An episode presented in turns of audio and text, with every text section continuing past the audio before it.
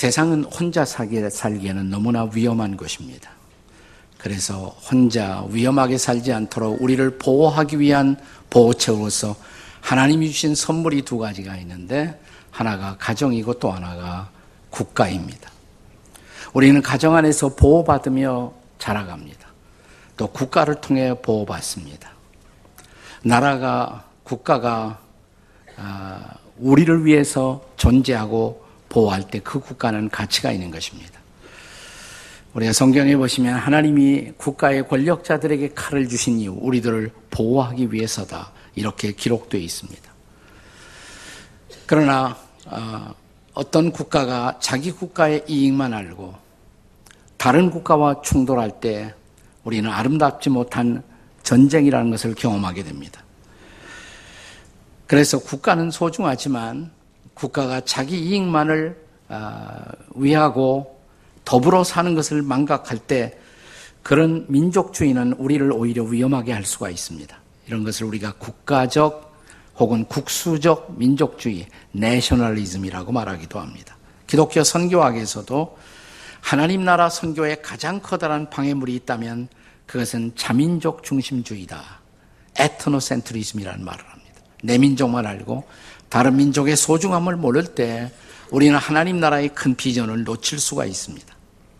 성경의 민족, 아, 이스라엘도 본래는 한 가족으로 시작했죠. 아브라함이라는 가족을 통해서 한 민족이 됩니다. 본문 3절에 보시면 바울 사도는 자기 민족을 가리켜서 좁은 의미에서 그들은 나의 형제, 나의 권력, 나의 친척이라고 말합니다. 아, 그러한 한 권력과 친척의 범주가 넓혀졌을 때 그것이 바로 한 민족이 된 것입니다. 한 민족 이스라엘을 가리켜 바울 사도는 오늘 본문 4절과 5절에서 이렇게 증언합니다.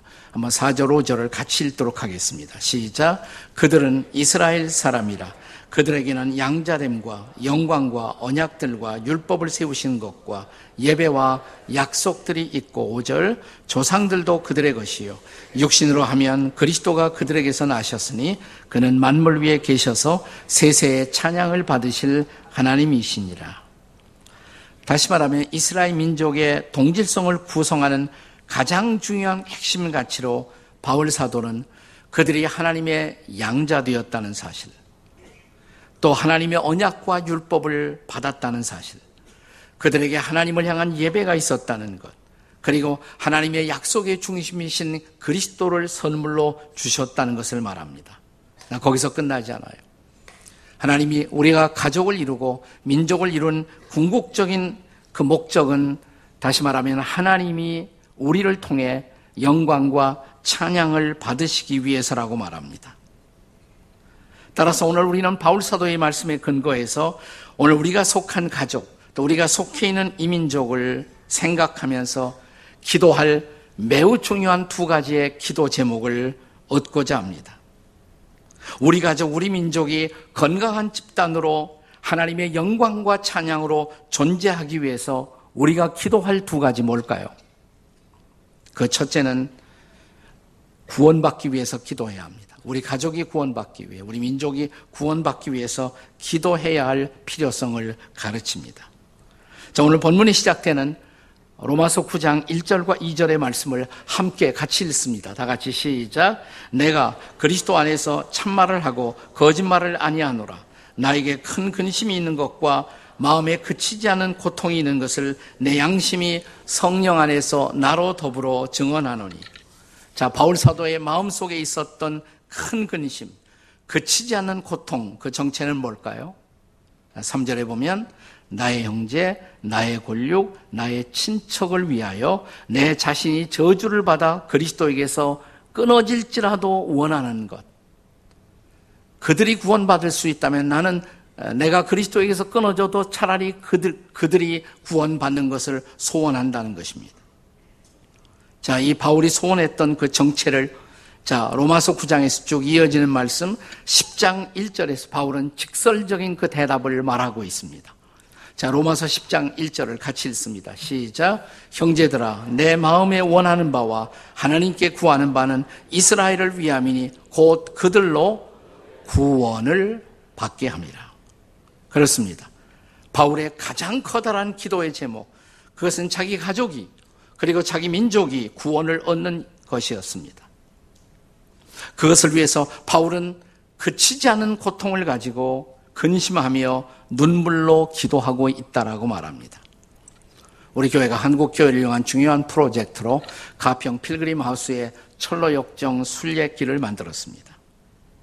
자, 먼저 크리스찬이 어느 날 성경 말씀을 읽다가 마음에 큰 감동을 받고 구원받기 위한 순례의 길을 떠나갑니다. 떠나가면서 가족들에게 같이 가자고. 온 가족이 함께 이 구원의 길을 걸었으면 좋겠다고. 근데 가족들이 이해 못하죠. 자기 남편이 미쳤다고 생각합니다. 자식들도 그렇게 생각했습니다. 호소했지만 따르지 않은 가족들, 할 수 없이 크리스찬은 홀로 이 순례의 길을 떠나갑니다. 그것이 스토리의 마지막일까요? 가족 다 팽겨쳐 놓고 혼자 구원의 길을 가는 것? 아닙니다. 우리는 그 대답을 철로역정의 제2권을 통해서 그 대답을 얻습니다. 철로역정 제2권에 보면 이제 부인인 크리스티아나와 그 네 아들이 자기 남편이 떠났던 그 길, 자기 아버지가 떠났던 그 길을 좀 늦게 그 길을 따라가고 있는 모습을 우리가 보게 됩니다. 그리고 그 남아있는 가족들이 그 구원의 길을 뒤늦게 따라가게 된 중요한 원인을 크리스티아나, 크리스찬의 와이프가 철로역정 제2권에 보면 이렇게 말하고 있어요. 우리 주님께서 남편의 눈물을 병에 모아 두셨기 때문이죠. 그 눈물의 유익과 열매를 우리가 거두고 있는 것입니다. 다시 말하면 남편의 눈물의 기도가 헛되지 않아서 늦었지만 우리 가족 전체가 이제 이 길을 구원의 길을 걷게 되었다는 것입니다. 그러면서 거기 인용된 말씀이 시편 126편 5절과 6절의 말씀이에요. 같이 한번 읽어요. 시작. 눈물을 흘리며 씨를 뿌리는 자는 기쁨으로 거두리로다. 울며 씨를 뿌리러 나가는 자는 반드시 기쁨으로 그 곡식 단을 가지고 돌아오리로다. 자, 바울의 큰 근심, 그치지 않은 고통, 그 눈물의 정체는 무엇입니까? 자기 가족, 자기 민족이 구원받는 거예요. 하나님은 그 가족, 그 민족을 구원하기 위해서 그리스도를 선물로 보내셨지만 그 그리스도를 이스라엘 민족이 오랫동안 거부하고 있었다는 것입니다. 그것 때문에 눈물을 흘릴 수밖에 없었던 것입니다. 자, 우리가 우리의 사랑하는 가족들을 위해서 기도하고 있음에도 불구하고 우리의 가족 중에 아직도 구원받지 못한 사람이 있다면 우리가 우리 민족의 구원을 위해서 기도하지만 허리 잘린 조국의 분단의 반쪽 북녘 땅의 수많은 백성들은 복음의 소식을 듣지 못하고 있는 이유 도대체 무엇 때문일까요? 우리가 만약 그 이유를 철로역정의 저자인 잔 번연에게 묻는다면 잔 번연은 틀림없이 이렇게 대답할 것입니다.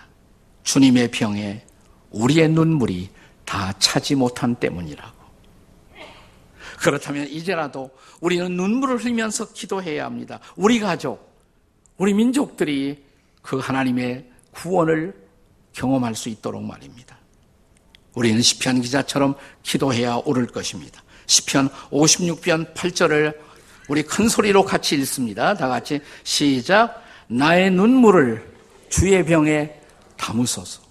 나의 눈물을 주의 병에 담아 주소서.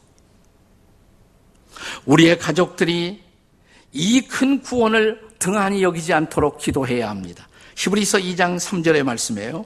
다시 한번 히브리서 2장 3절의 말씀을 읽습니다. 다 같이 시작. 우리가 이같이 큰 구원을 등한히 여기면 어찌 그 보응을 피하리요? 이 구원은 처음에 주로 말씀하신 바요. 들은 자들이 우리에게 확증한 바니. 자, 이 구절을 어, 유진 피터슨의 메시지 성경 현대어로 번역한 이 성경을 통해서 다시 한번 읽어보겠습니다. 히브리서 2장 3절 시작.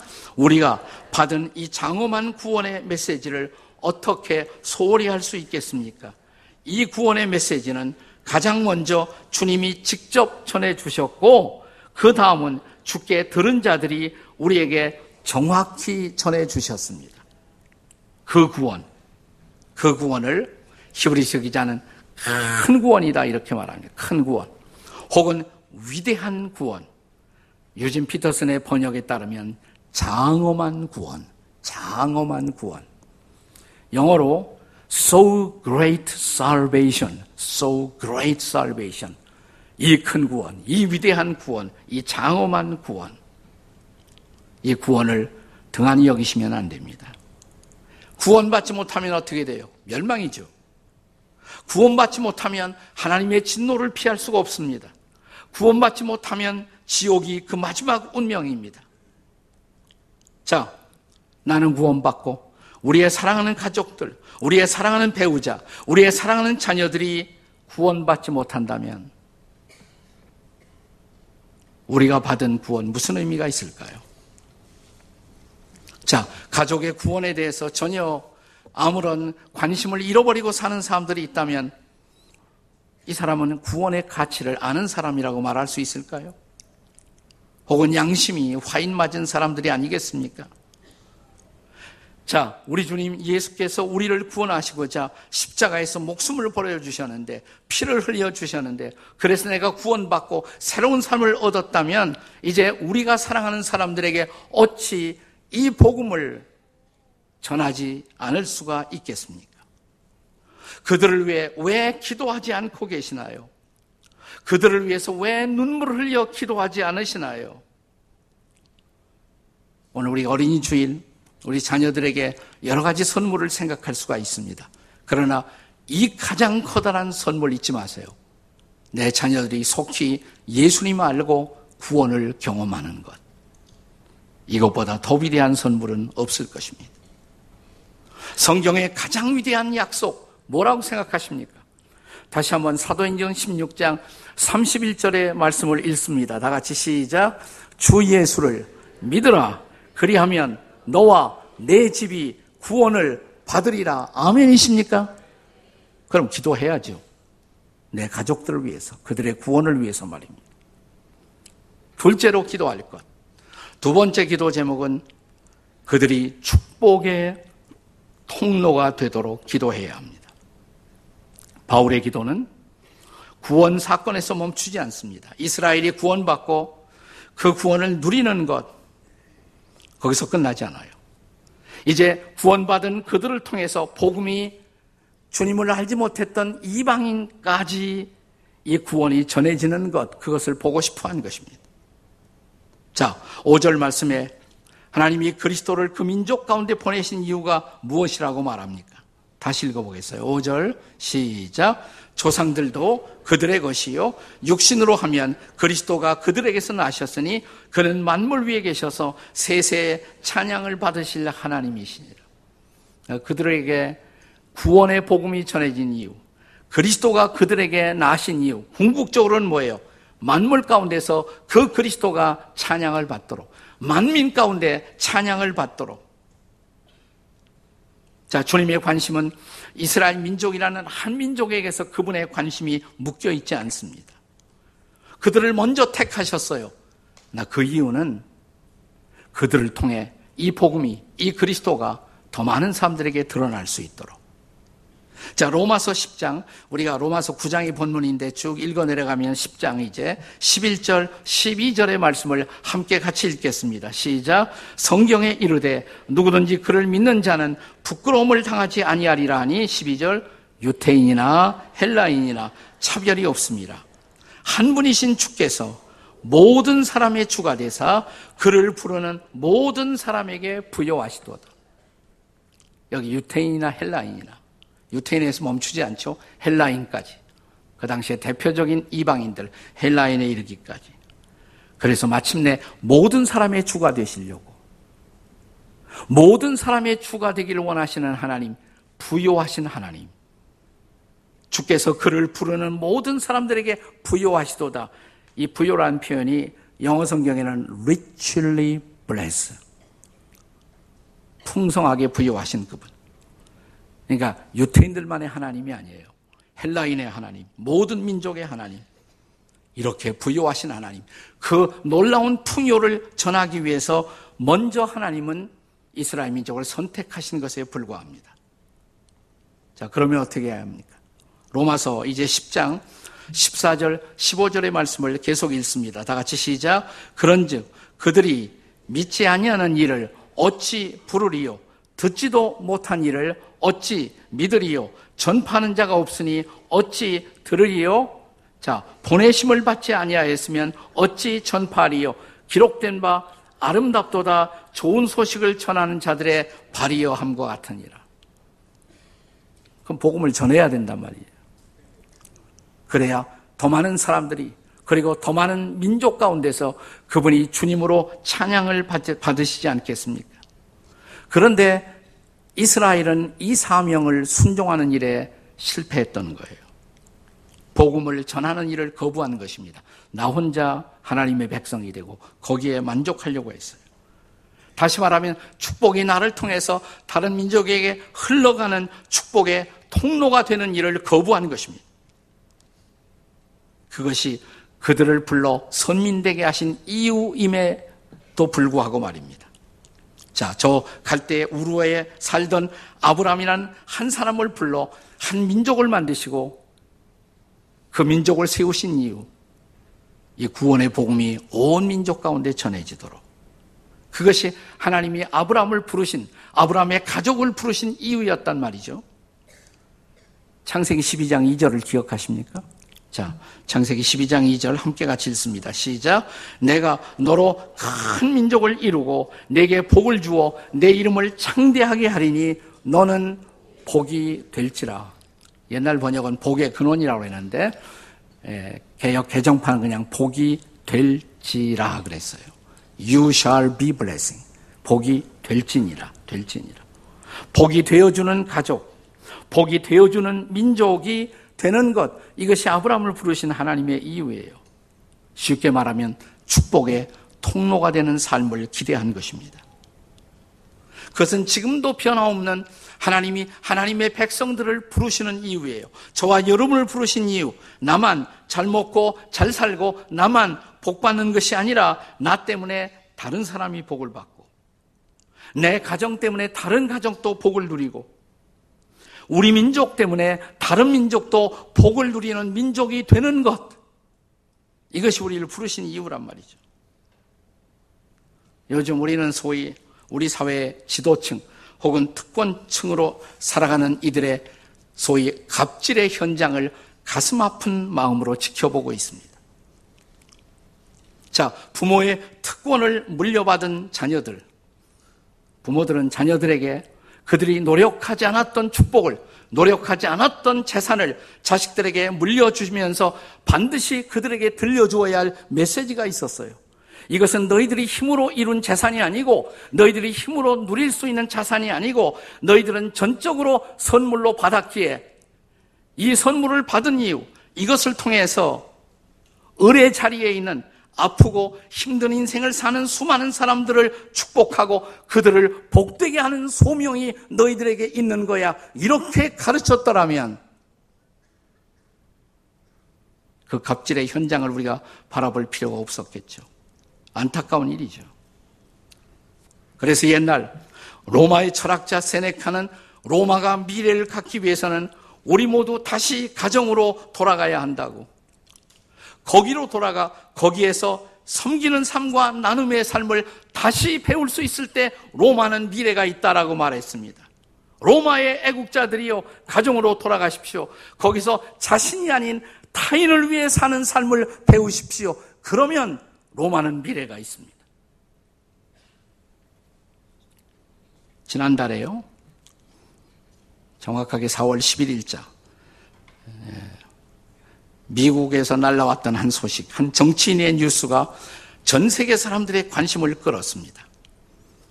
지나간 20년간 공화당에서 10선 의원을 역임하고 45세 하원 의장이 됐단 말이죠. 빨리 출세한 거죠. 45살에.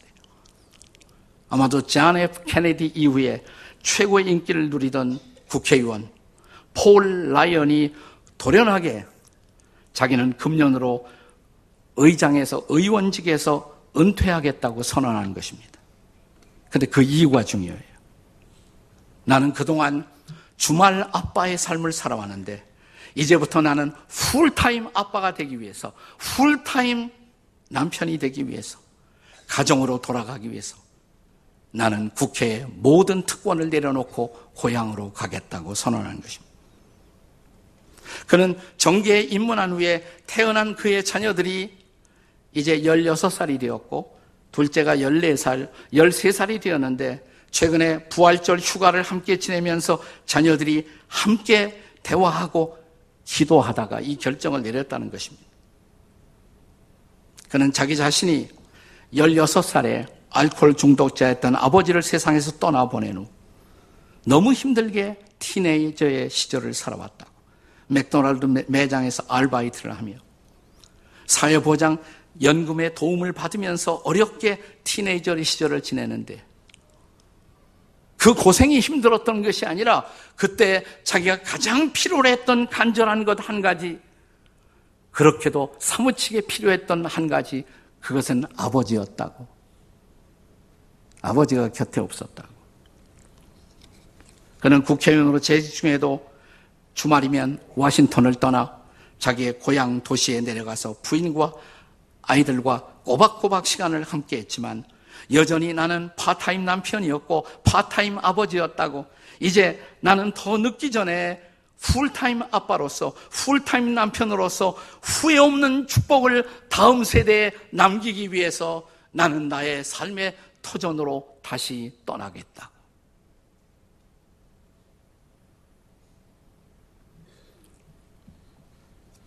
아, 그런데요, 제가 참 저도 어, 제 마음에 찔림과 감동을 함께 받고 있었는데 4월 11일자 뉴스였는데 4월 23일 열흘이 지나서 또 하나 폴 라이언의 기사 못지않은 샤크를 던지는 사건 하나가 또 신문에 보도되었습니다. 4월 23일자 지난 국민일보가 보도한 기사입니다.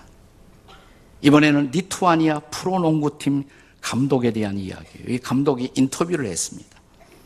자기 팀의 주축 선수였던 아우구스토 리마라는 선수가 자기 아내의 출산 때문에 게임에 나가지 못하고 결장함으로 중요한 경기에서 이 팀이 패배한 것입니다. 그 선수의 결장, 게임에 나가지 못한 것을 어떻게 생각하느냐고 기자가 감독에게 물은 것입니다. 이때 감독은 황당한 표정을 지니면서 이렇게 말했다고 합니다. 그거 내가 다녀오라고 했수다. 내가 다녀오라고 했어. 아니, 중요한 시리즈가 진행 중인데 선수가 팀을 떠나 아내 출산한다고 그 게임을 등지는 것이 옳은 일인가요? 그렇자 감독은 다시 이 기자에게 정색을 하고 물었다고 합니다. 농구 게임하고 한 생명의 탄생과 어느 것이 더 중요하오? 어느 것이 더 중요하오? 내게는 말이요. 내가 살아온 짧은 인생을 통해서 한 아이의 탄생, 한 생명의 탄생만큼 내게 더 커다란 경이로운 일은 없었다. 이 감독의 배려로 리마 선수는 사랑하는 아내의 산고를 겪는 고통의 곁에서 태어나는 자신의 소중한 생명을 지켜보았고 그 아기를 자기 품에 안았고 그리고 돌아온 이 선수의 눈부신 활약으로 이 감독의 팀은 마침내 우승을 차지하게 되었습니다. 그런데 감독의 그 이후의 이야기가 더 중요합니다. 감독은 그 후에 이런 말을 덧붙였습니다. 나는 내 팀이 우승하지 못했어도 내 결정을 결코 후회하지 않았을 것이요. 후회 없는 인생의 조건. 그것은 축복의 통로가 되는 삶을 사는 것입니다. 내가 누군가에게 축복이 되어 준다는 것. 우리가 누군가에게 축복이 되어 준다는 것. 이것이 우리를 하나님의 자녀 되게 하신 이유, 우리가 오늘 이 땅에서 존재하고 있는 이유라면 오늘 우리는 이 중요한 물음을 다시 모두 자신에게 던져야 합니다. 우리는 누군가에게 복이 되어주는 이 축복의 통로의 삶, 그 삶을 살고 있는가요?